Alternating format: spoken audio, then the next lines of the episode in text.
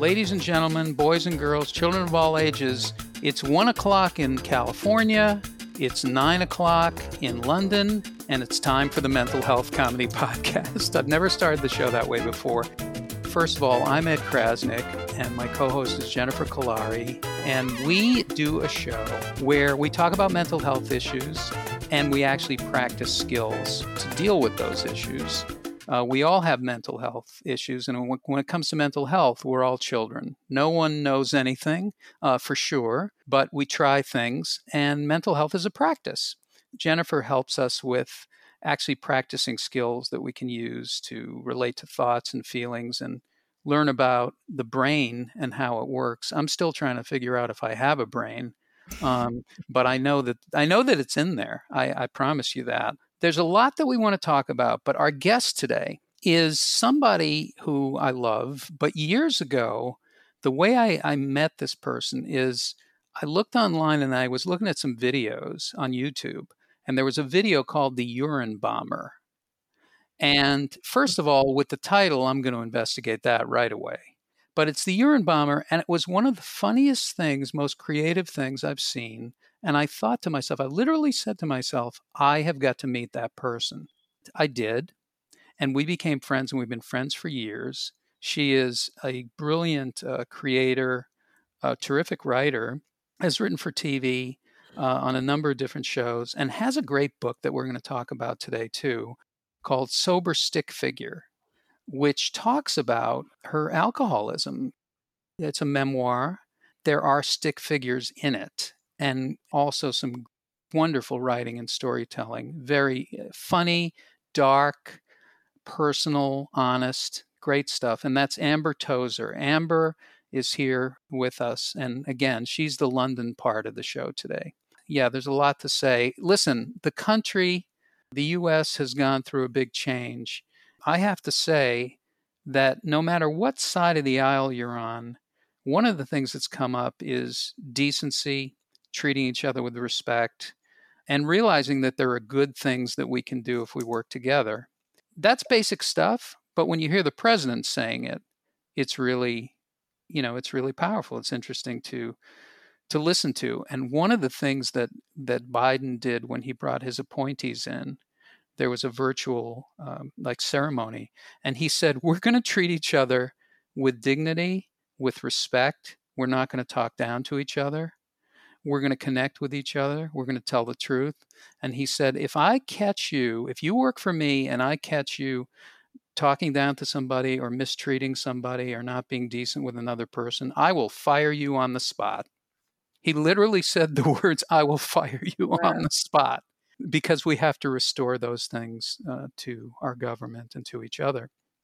And then there was the greatest special that I've ever seen in my life, celebrating America. The way they produced this thing, standing in front of the Lincoln Memorial, eh, weaving in stories of everyday Americans who are doing amazing work with great performers uh, doing their work was uh, it's one of the most spectacular shows I've ever seen. And it actually made me realize that there are a lot of good things in America. And I haven't been feeling that for a long time. So it's nice to to feel those things. I want to, as we always do, a few emotional shout outs. I like to welcome people no matter what state they're in uh, mentally. So here are emotional shout outs. If your house is starting to look like Costco, welcome. If you're doing lip syncing to yourself, welcome. If you've ordered the making of a murderer lunchbox, welcome. If you've caught your therapist singing a karaoke version of I Can't Fight This Feeling Anymore, welcome. If you lose your phone daily and you think it's part of a government conspiracy, welcome. And if when you close your eyes in the shower you see the face of Tony Robbins asking you why you're wasting your life, welcome. And if you're beating yourself up even now, there's always a place for you right here on the Mental Health Comedy Podcast. There's also a new thing that's happening. We're, we're going to be sharing this in the coming weeks. But there's a therapy matching service which matches clients and therapists, and it's like a dating service. And it's it's called It's Only Lunch and Feelings. And it basically is you having lunch with a prospective therapist and then having a therapy at the same time. So it's something that we're going to pursue, but just one of the great things that's happening in the world right now. Um, there, there are also worldwide horoscopes, emotional horoscopes that we're going to be sharing later.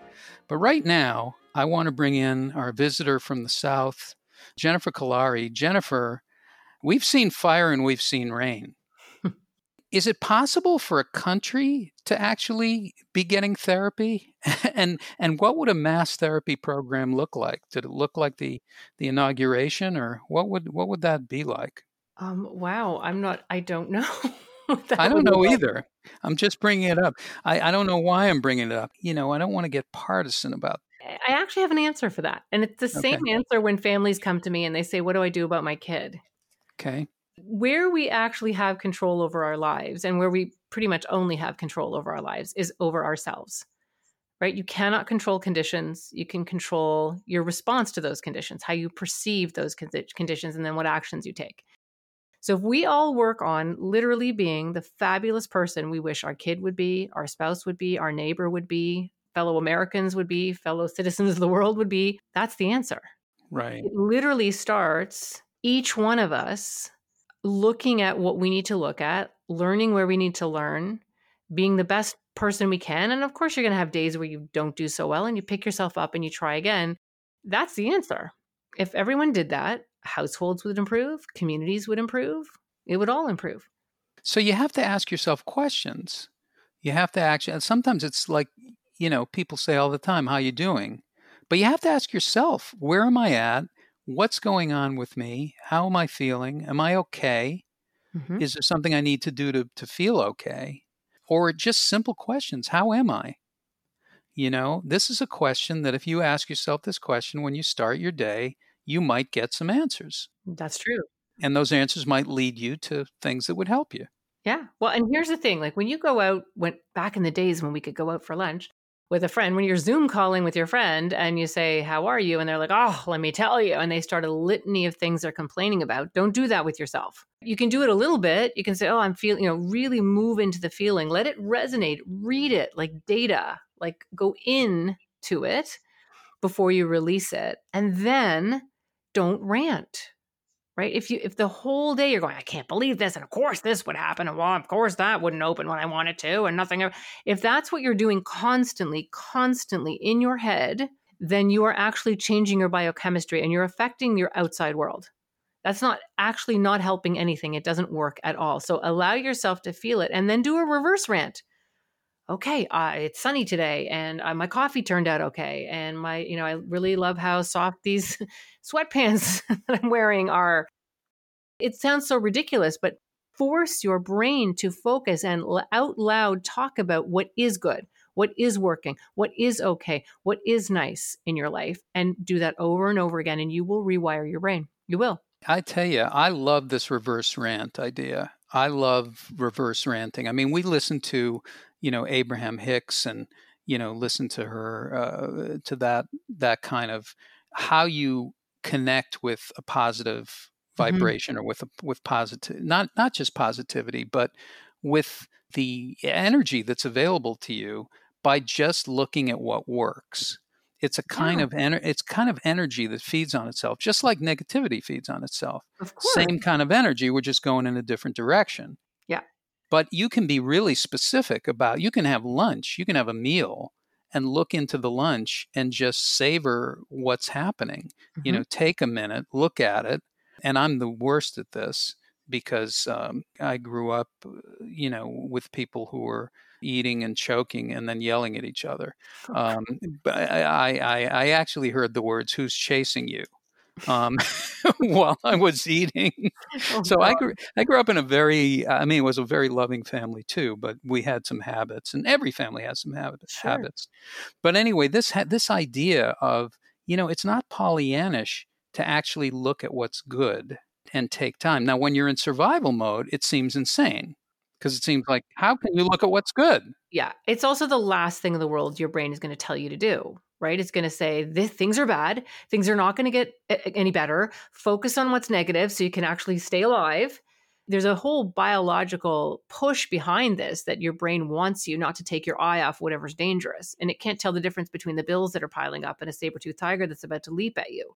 This is a new habit that you have to create. And we're ranting anyway. Do the exact same thing, just do the positive. And don't even do it all just just do it a few times a day even doing that because biochemically your brain will start to match that. The chemicals in your body will be different. You will actually get a break from yourself if you can do that. I'll tell you what stops me. I always feel like i have to feel better to feel good. In other words i can't exercise now because i don't feel good. I'll do it later Mm-hmm. I can't do this positive, this looking at what's working now because it's going to take too much time. Yeah. How do you answer those voices? Listen, we do that with a lot of things. Uh, if when, right? I'll do this when the conditions are right. We do a lot of, make a lot of decisions that way in our lives. What I usually do with my clients and certainly the the teenagers and kids that I work with is just start with something really small. So let yourself complain, let free rant, just, you know, riff on how terrible everything is for a few minutes and then stop. And then focus your mind, shift the lens, and actually just try to find one tiny thing, one small thing that is slightly better than what you were just ranting about. And what you do is you're kind of sneaking around the anxiety because you can't do that thing where you're like, oh, I'm really glad to have this and are I lucky? Because no, no, you don't feel lucky in those moments you feel miserable in these moments. It's too it's a shock to the body to to try and shift your mood that quickly. So you just take these little baby steps. And if if one of the thoughts is maybe a little bit too positive, then you're like, no, no, no, no, that's too positive. I'm gonna go back down one step. Okay, the only thing I can really feel good about right now is that whatever. I like that picture on the wall or something. And it sounds so dumb. I realize how dumb it sounds. But Ed, you and I have received all kinds of responses from people and emails from people. And I hear this all the time from my clients that yeah, it seems simple, but it works. You just have to commit to it. You're complaining anyways. So do something that actually helps instead of something that makes it worse. And I think the magic of it is that you will actually experience a shift in the moment. Mm-hmm. You won't be as as anxiety ridden. You your feeling will change a little bit. And then all of a sudden it occurs to you in that moment, "Oh my god, I did that. I can make that choice and by thinking different things, I can actually change how I feel. Absolutely. And when you get that connection, you're like, holy cow, holy. Yeah, that's power. I had a little kid say to me last week in one of our sessions, I finally, I feel powerful and not in a horrible, negative, I'm going to take over the world kind of way, but like, I feel like I'm not at the whim. This is an 11 year old girl. I feel like I'm not at the whim of my emotions anymore. I can control my feelings instead of my feelings controlling me. Wow, I feel like I need to, you know, I need to to talk to that person, that 11-year-old and mm. and basically have her be my parent if I could. She worked hard at it. It's there's no yeah. switch. There's no yeah. there's no easy answer to this. There's there's meticulously and regularly working on this and slowly slowly you'll start to rewire your brain. I love that. I love to hear that. We have gotten a lot of good uh, mm-hmm. interesting response from people. And and next week's show, I promise I will start to read some of these things because it is amazing that people oh, are nice. are telling they're telling you, you know, they're I'm listening. Feeling they're, better, yeah. They're saying they're saying I'm feeling better. Change change my change my whole world. Yeah, it's it's amazing to get uh, you know to get comments like that. So anyway, that's that's a pleasure, and please keep listening and and then reflect it back to me because I forget all the time, you know, and this you're helping me, you're helping mm-hmm. me, you're helping us. Together. Yeah. So I want to bring in our guest today. Like I said, a dear friend and wildly talented. And one of the things I really admire about her with her writing and her performing and all the creative stuff she does is that she's honest. It's not easy to do. You have to be brave to be honest. And she wrote an amazing book called Sober Stick Figure, which, if you haven't seen it, you should get it on Amazon immediately. There's an audio version and there's a hardcover version, there's a paperback. Sober Stick Figure. Amber Tozer from the London area is, is with us. And Amber, how are you doing out there? And what's happening for you today? How is your day? It's late there now. Hi. Uh yeah, it is 9:30 p.m., which is like an hour past my bedtime because I wake up at 5 a.m., eat dinner like a grandma, and then go to bed early. No, it's it's um it's okay over here. Whenever someone says, "Oh, we have Amber from England," I feel like people are disappointed that I'm American. like, you know, like, I don't have the accent, but I can bring my husband down, and he has a beautiful accent. If if anybody wants to hear it, it's okay over here. We've talked a lot over the years, but I really haven't talked to you a lot specifically about the book that you wrote and about your experiences eh, being in recovery and also, you know, how you look at addiction mm-hmm. and and and what you do for sobriety and what sobriety means to you. So I'd like to talk about some of those things now and we'll call this an amber alert. This is no, mm-hmm. there's no amber alert. Like I said to you before, I am the worst person at figuring out when somebody is drunk. If you're mm-hmm. not on the floor, I don't know what's going on with you. Uh, you're mm-hmm. fine to me. what kind of drinker were you and how did it start? It started, I think, like most kids, I guess, you know, mostly in in college. Um, but I never drank like a quote unquote normal person. Pretty much every time I drank, I would get super, super drunk. It didn't really kick off until I moved to New York when I was 21. Then it got really crazy. It was almost like I needed it because because of the way that it made me feel. In high school and college, I was really I was still insecure, but I was really busy and type A personality, you know, good student. I was a college athlete the good girl who was sort of drawn to the darkness. So I would get drunk during those times, but it was very, I was very under control, you know, and my family was around. And I'm not saying I was perfect. I was definitely on the edge of being a quote unquote party girl, but did it didn't really kick off until I moved to New York City on my own. And then I was really insecure. I think when I drank, it made those nagging voices in my head shut up and my control freak like my type A need to control and be perfect just sort of melted away and I didn't care and it was awesome like it was it was it felt magical and I think that's why alcohol is called like it, it's almost like a spiritual experience for me in the beginning and then it gets horrible and then it gets horrible. I mean, one of the things that I love that's so interesting that you talk about in your book is that you liked what it did for you. Oh my God. you know, I was able to, you know, was, I moved there. I moved to New York in 99 and it was the dot com boom. And there was loads of like these interesting creative little startup companies that had that were started by kids my age with millions of dollars to blow. Mm-hmm. So a lot of that money went to partying and it allowed me to sort of socialize in that world. And then I found stand up comedy, which I was so nervous about, but I was able to drink and socialize that way. It was, it just became a huge crutch. The, the thought of not drinking back then didn't even cross my mind. Yeah, it was very important to me. Could you paint a picture like when did you know that you needed help? Was there a moment? When did you hit bottom and, and can you can you fill in the details of what that was like? I think I knew there was a problem probably 5 or 6 years before I actually hit bottom.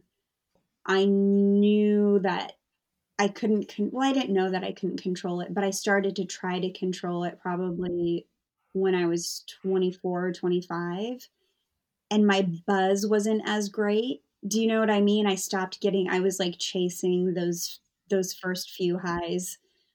It became horrible because I couldn't get that happy drunk anymore, but I also couldn't bear being sober. Mm-hmm. So it was a vicious cycle of just feeling like shit all the time, but I couldn't stop. And so for years, I tried to control it, which was insanity. It's almost like I would rather be a blackout drinker than somebody who's trying to control it. As as weird as that sounds, but um, yeah. So to answer your question, I knew 24, 25 that I had a problem. And for four years, I sort of struggled with it. And then when I was 30, I hit bottom. When I was in LA, I just woke up one morning and I don't, I don't know what it was. It was a mix. It was like a perfect storm of things. And my story is not that crazy. Like, do you know, like, I didn't, I never got a DUI. I was paying my bills. There weren't people begging me to go to rehab. It was just this this party girl who could fake it fake things well enough to think that her life was together if that makes sense because i mm-hmm. feel like yep. you know there's there's i just i guess you call it a high bottom but for me i was suicidal and it was horrible and i was dating this guy who was disgusting and mean and i wasn't writing or performing and i was had a I was selling mattresses on Craigslist for money and just really crazy. But this guy, I was like, something is horribly wrong with me. I, my last night of drinking, I got really, really, really drunk in San Francisco and I drove over the Bay Bridge just like super drunk, like in and out of a blackout. Like I, and then I went to a friend's house and did a bunch of cocaine. And I don't like cocaine, but I did a bunch of it.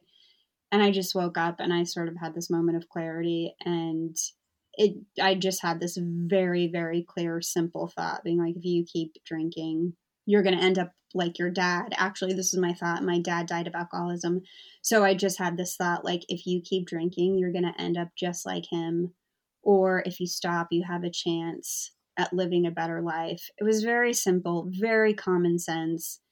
And this wave of empathy washed over me from my dad because for years I just hated him. He ended up, you know, dying from this disease. And I just haven't had a drink since. And it's been like almost 13 years. But I did, I did mm. join like a, you know, the 12 step program and I did a load of work. It wasn't like a miracle moment to where I didn't have to do anything after that. But it's amazing that you had that clarity mm-hmm. and it mm-hmm. was all connected to your dad and you know and and and you know how your your relationship with him and I, I i guess i wanted to ask you like sobriety what is sobriety to you? Because i hear the word sobriety is it just the absence of of drinking? Is is it bigger than that? Not that that's not big. Yeah, I guess you could say you're sober if you don't drink or do drugs, but in in I'm not a mental health professional by any means at all, but for me being sober is it's practicing a few things. It's much more it's much more to me than just not drinking because I cannot drink and be an insane person. And I've experienced that because for the past 13 years, for the most part, I have worked the 12 steps and have had a daily practice and have had this little toolkit to keep me sane. But there were a couple of years, actually, when I moved to England, when I didn't have a drop of alcohol or any drugs, but I was a crazy person and I would not call myself sober. I would call myself like a dry drunk. So for me, being sober is like a calm, serene person. A state of being, yeah, yeah, and yeah. and so and Jennifer, now you you work with people. I don't know that you work specifically with this, but you worked with all kinds of addiction and yeah, and things oh, of that absolutely. nature. Yep. Where, where you're listening to Amber, what what comes up, and and if somebody's listening into the show, how do they how do they deal with this with these kinds of uh, with this kind of an issue? First of all, Amber, thank you for being so honest and open. I mean, so many people are going to listen to this who've been kind of maybe in denial themselves. Uh, they're mm. going to hear this, and I think it's going to be really helpful for people. So, for me, there's all kinds of addictions, but alcohol is just one. There are many. And it usually comes down to, for a lot, especially really bright people who are overthinkers, who are exquisitely sensitive to their environment, to the world. It's not fun to be like that. And you're kind of constantly in this state of um, not being able to trust yourself in a situation. And what a lot of people have is and, and amber you sort of touched on this in the beginning this awful nasty voices in your head that are really full of kind of negativity and self-loathing and you're not doing this right and you're an idiot and you're useless and and that that can be torture honestly. And so i hear a lot of people and certainly young people talk about i can't turn it off can't it won't shut up it won't go away i cannot be alone i cannot be quiet i can't fall asleep and so obviously the easiest thing to do is reach for something that's going to turn it off and for some people, that's alcohol. Some people, that's drugs or pot. So for some people, it's who knows, shopping. It can be gambling, anything. It's to get the voices to stop. And then they stop, and then you have a second of relief, and then it comes back, and then you got to reach again. So I always say to the kids and young people that I'm working with, there is nothing outside of you that is going to stop that from happening. You can stop it from happening. But the minute you think it's an external thing that's going to, or even a person, finding the right person is going to turn those voices mm-hmm. off. No one's going to come and save you. You are going to save you. Right. And that's what Amber, that's what you figured out ultimately that morning. It's like, oh my God, I have mm-hmm. to be my own mm-hmm. hero here of this story because no one else can do it. And mm-hmm. that's daunting and that's scary. And you can certainly get support and help and there's groups and therapy and good friends and all kinds of things. But, you know, part of it is learning how to turn those horrible, nasty voices off in your head. And what ends up happening, and we talk about this a lot, but you know, human beings only have two emotions really love and fear. And so anger and bitterness and jealousy and shame and guilt and all of those things are really just versions of, of fear, essentially. And so when you're in integrity with yourself when and that's the serene place that you were talking about amber when you're just like i love myself and i'm going to forgive myself and sure things are hard but i really feel like i'm centered. I'm i'm in a i have this calm and i feel good with myself. When you're in that place it's a, it, that's where you have balance. And when you are out of integrity with yourself which can look like all kinds of things it can it can it can look like you know drugs and drinking and it can look like overspending and it can look like trying to pretend you're something that you're not. Whenever you're doing anything for fear it's not going to serve you. When you're doing something for yourself out of love it is going to serve you. And when you're in integrity with yourself and this is it's interesting because this all has to do with intuition and gut feelings and we're terrible at this in our culture in our society. Nobody teaches children this nobody pays attention to it nobody gives it any credit or credence but it's absolutely essential for being in your integrity. And when you're not in your integrity, so it, we'll use alcohol as an example. When you're lying to yourself and and you know you're drinking more than you should, and you know you have a problem, but you don't want to admit it to anyone, what comes with that, and this is true with anything when you're in denial about it, is there's this disgusting feeling in your stomach. Do you know the feeling I'm talking about? Mm, yeah, the the pit. I call it the yeah, pit. The. Yeah. There it is, and it's a vacuum. It like it's so heavy and it feels like it's sucking all your energy out. People wake up with it, they go to sleep with it. That pit in your stomach is actually an important indicator. And people think, oh, I got to get rid of that pit in my stomach, so I'm going to drink more to get rid of it. But the reason you have it is because you're drinking when you shouldn't be drinking. That's it. It's it's a it's a GPS system. It's an alarm system that's saying, "What are you doing? What are you doing? This is not going to help you. This is not the answer. This is not going to fix anything." And people get confused and they think, well, that feeling is what I need to get rid of because it's my problem. But no, it's information. And so when you start listening to it, which you did that morning, then it pulls you into the right track. And I don't mean to say this is magic either, like it's suddenly going to be solved, but it puts you on the right track of loving yourself, having compassion for yourself, and taking steps every day in the form of self love. You know, am I loving myself in this moment? Am I being good to myself when I make this decision? And when you make a mistake, the same way you would if, if a friend made a mistake, you wouldn't say, idiot, what a loser. Yeah, you would never talk to another human being that way. And yet we do it to ourselves all the time. It's starting to to value and find how important it is to love yourself. And it sounds so corny and so stupid, but I promise you, everyone listening, it is the key to everything you're looking for. Your relationship with you. It is. Yeah, and I feel like uh, sometimes what can happen, you know, all the like Amber, you talked about the the voices. You just don't want to feel. You don't want to hear them anymore. Don't want to feel them anymore. Don't want to have that pit feeling. Don't want to have those things happen. And right now, my only goal is to get rid of those things.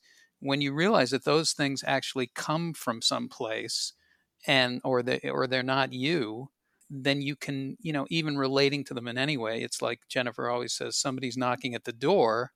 It's like not answering somebody who's pounding away at the door and saying, you know, open up, look at me, talk to me. They want attention. And and even just consciously paying attention can can be the road to, to starting to make some changes. Now the other thing I was going to ask you, Amber, is like you move across you move across the world. When you move and you have such changes in your life, how does that affect your sobriety? How does that affect, you know, does, does sobriety change? When I moved across the country, I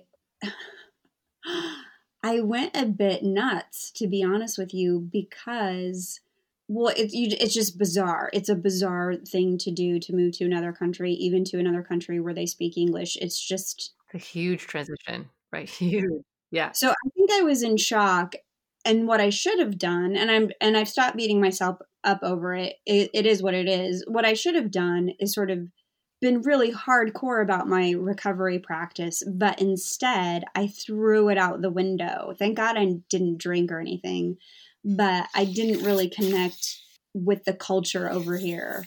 And I didn't feel like drinking. I felt pretty solid. And I had just gotten married. My book had just come out. Like I was just in this really weird state. So to move across the country, or when I moved across the country, I just felt nuts. I sat in it. Like I didn't, it's like everything I knew, I forgot. And I just went into survival mode. Mm-hmm just stayed alive in the cold weather in England alone while my husband was at work. And and I talked to you. You were so nice. Remember when I was freaking out? We had a couple of phone calls. You were so yeah. Oh yeah. Check in on yeah. me. But then what I had to do, like I reached another bottom without drinking. It was more of an emotional one than anything. I started my recovery practice again and it's just this daily thing I do. And I connected with a community out here, like a 12 step community, which is so important to me because I know ultimately it's, you know, I'm responsible for me and like loving myself, but the community is so it, right? Yeah. And, and like sharing and just having these insane conversations. I was so judgmental of of the recovery British people um, even though I love them, here's my thing with British people like one on one, very charming. Get a group of them together and you're the only American. Like, I have no idea what you're talking about. now I understand them. I'm the, I bec- I am one of them. Like, they talk in leading questions, they talk around things. There's no like blunt honesty.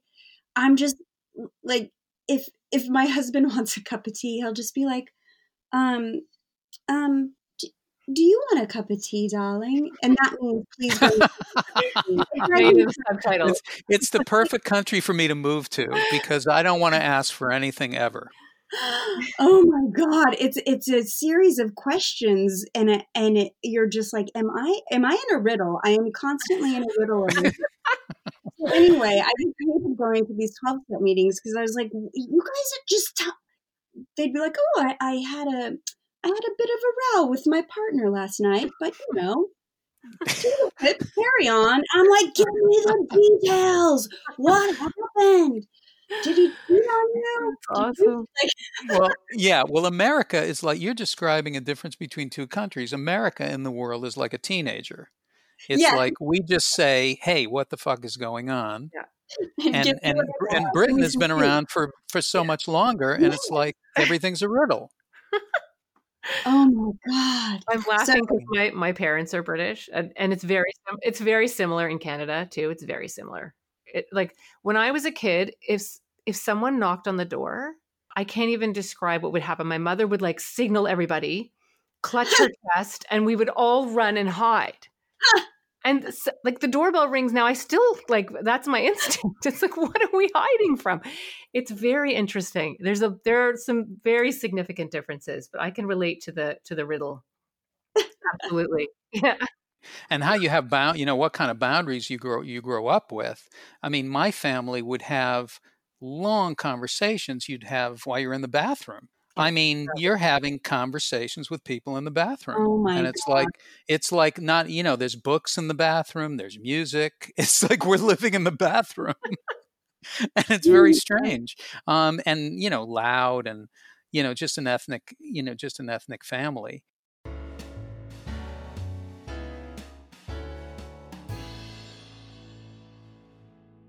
You wrote this book and Sober Stick Figure is the name of it. it. It's so good. It's so honest. It's so real. And then the stick figures, when you're when you think stick figures, you think, well, how evocative can that be? I mean, it's a stick figure. These are not stick figures. They're not your ordinary stick figures. They have dimension. They're about life and death stuff. And it's really interesting. So, you know, I know you've told the story of how it happened and all of that, but what did you go through writing the book and what was your you know what was the most challenging thing for you what eh, go you're going back through your life now Well, thankfully, I've kept journals since college. So I was sort of used to writing about my feelings and and what was going on in my life and little stories and stuff like that. So I was sort of used to that type of format, but probably the most difficult was writing about my family because and my dad in particular just because I didn't want to hurt anyone's feelings or embarrass anybody. But then there was this bit of me that was like, well, you got to be super honest. Otherwise, you're just going to be some sort of full of shit, fluffy writer. So I did struggle internally with like exposing my alcoholic family, who's very lovely. Like, they're pretty much all the alcoholics are dead now. So, um, except me.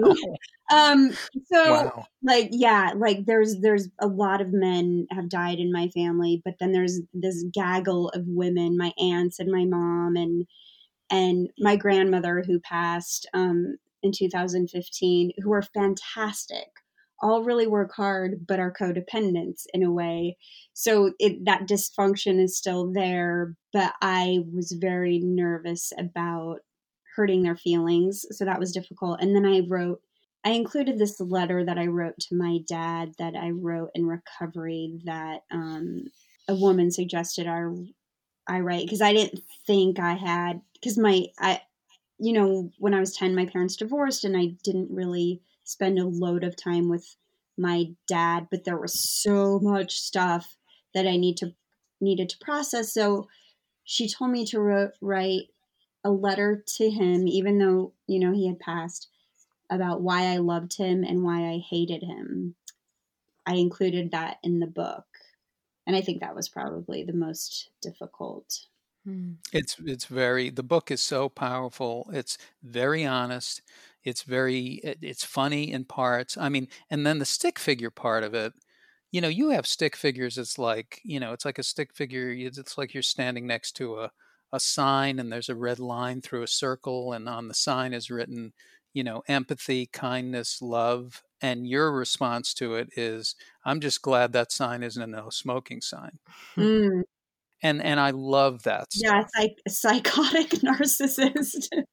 Yeah i did i know I, I mean i just love that because it's very honest right it's very Yeah. honest we we don't you know i'm just glad there's no smoking you know i glad i can smoke that must have been very therapeutic for you to do for you to draw because because when they called you from the the publishing company you, the agent said uh, you know can you draw yeah, and I said no, not at all.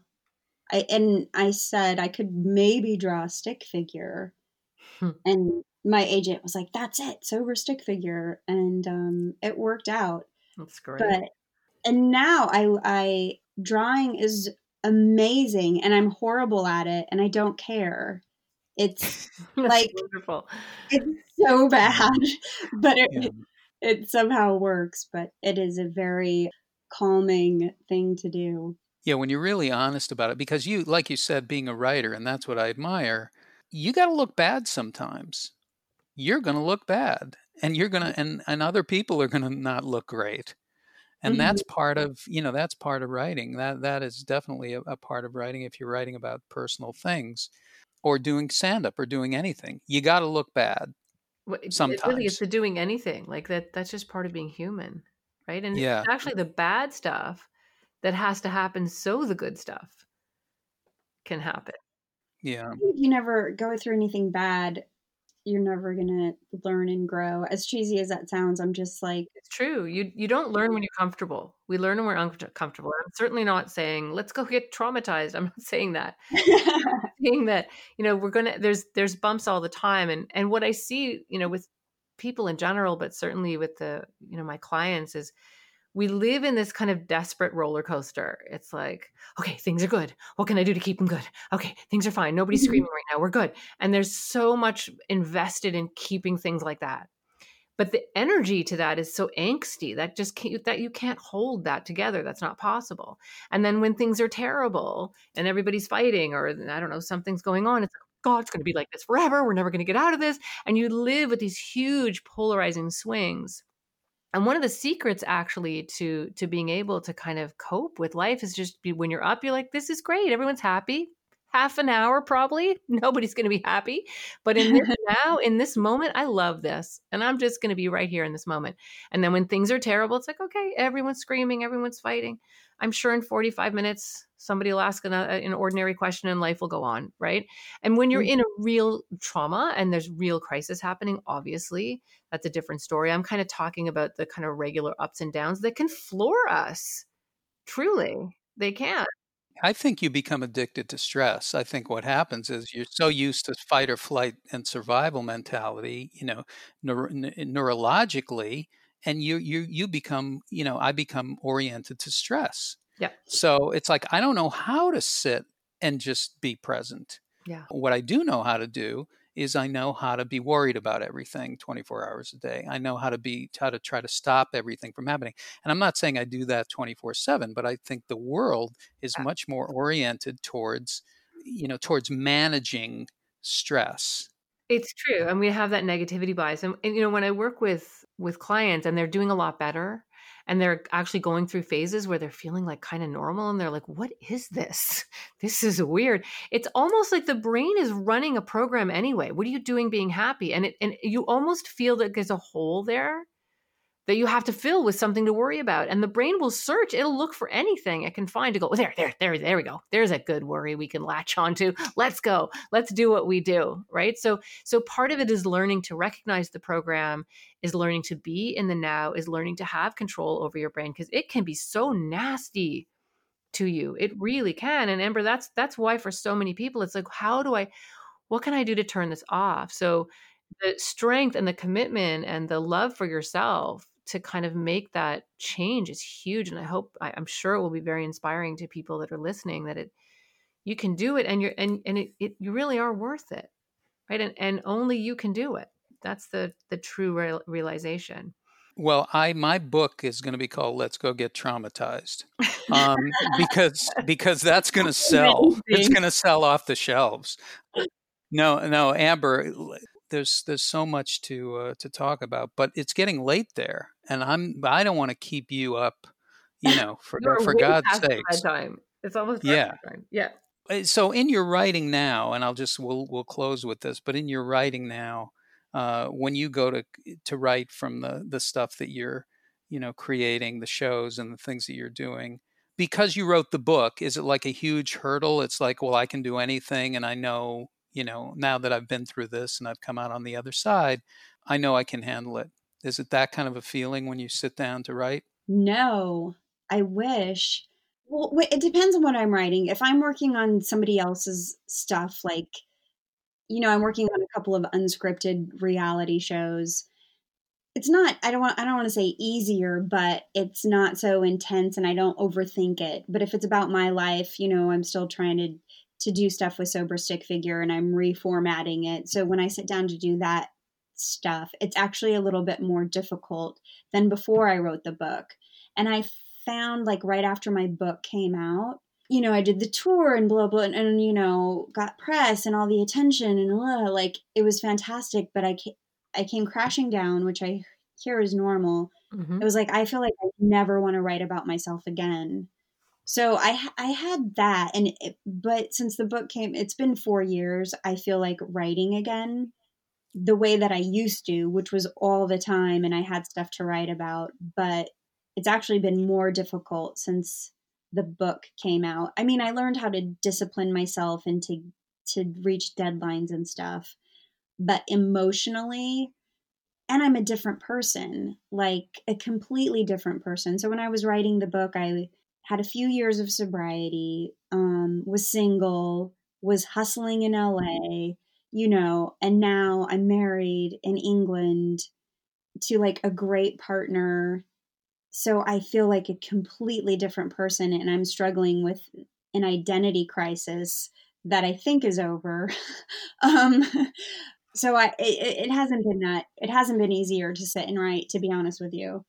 I have to say, um, you've you've made big big changes, big leaps, and continue to continue to grow. And you uh, you married a great person, and I'm a big fan of his too, uh, Tim Arthur. And and I really want to thank you. It's it's always good to talk to you, and we'll be talking again very soon. But thanks for sharing, you know, some of the Yes, some of the you, things that happened, some of the journey.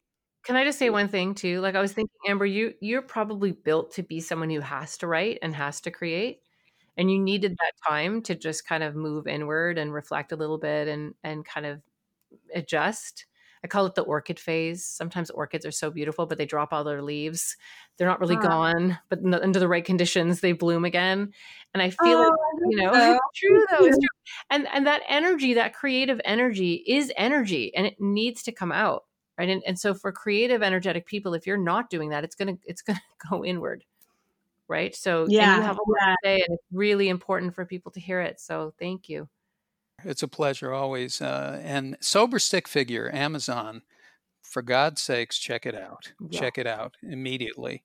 Thanks to Amber. Thanks to Jennifer. Uh, as always, Jennifer, your your energy is always right on the money. I wish I don't know what you're drinking. Uh, I don't know what you drink, but listen, whatever it is, um, no, I know I know you work you work at it. Thank you, Ed. No, I literally when I give you when I all the stuff I talk about, I seriously live by. I do. I mean, Amber talked about that too. Like when you started to not do the stuff you needed to do to to be in that beautiful, serene place, hmm I, I do it every day. You have to. Yeah. Well, I'm really grateful for this show. It's it it's, it's a wonderful chance to talk to to some amazing people, including uh, including you, Jennifer, and, and Amber for sure, too. Listen, I want to tell you. Thanks for listening to the Mental Health Comedy Podcast. And you can subscribe wherever you get your podcasts, and you can see all the notes and all the personal stuff too on makelightmedia.com. It's the word make light, make and light together, makelightmedia.com. You can see everything there or wherever you get your podcasts. I want to say thanks. I want to say have a wonderful week. And I want to say keep coming back. It works if you work it. I'm Ed Crasnick for Amber Tozer and Jennifer Kolari. We'll see you next time. Bye. Thank you.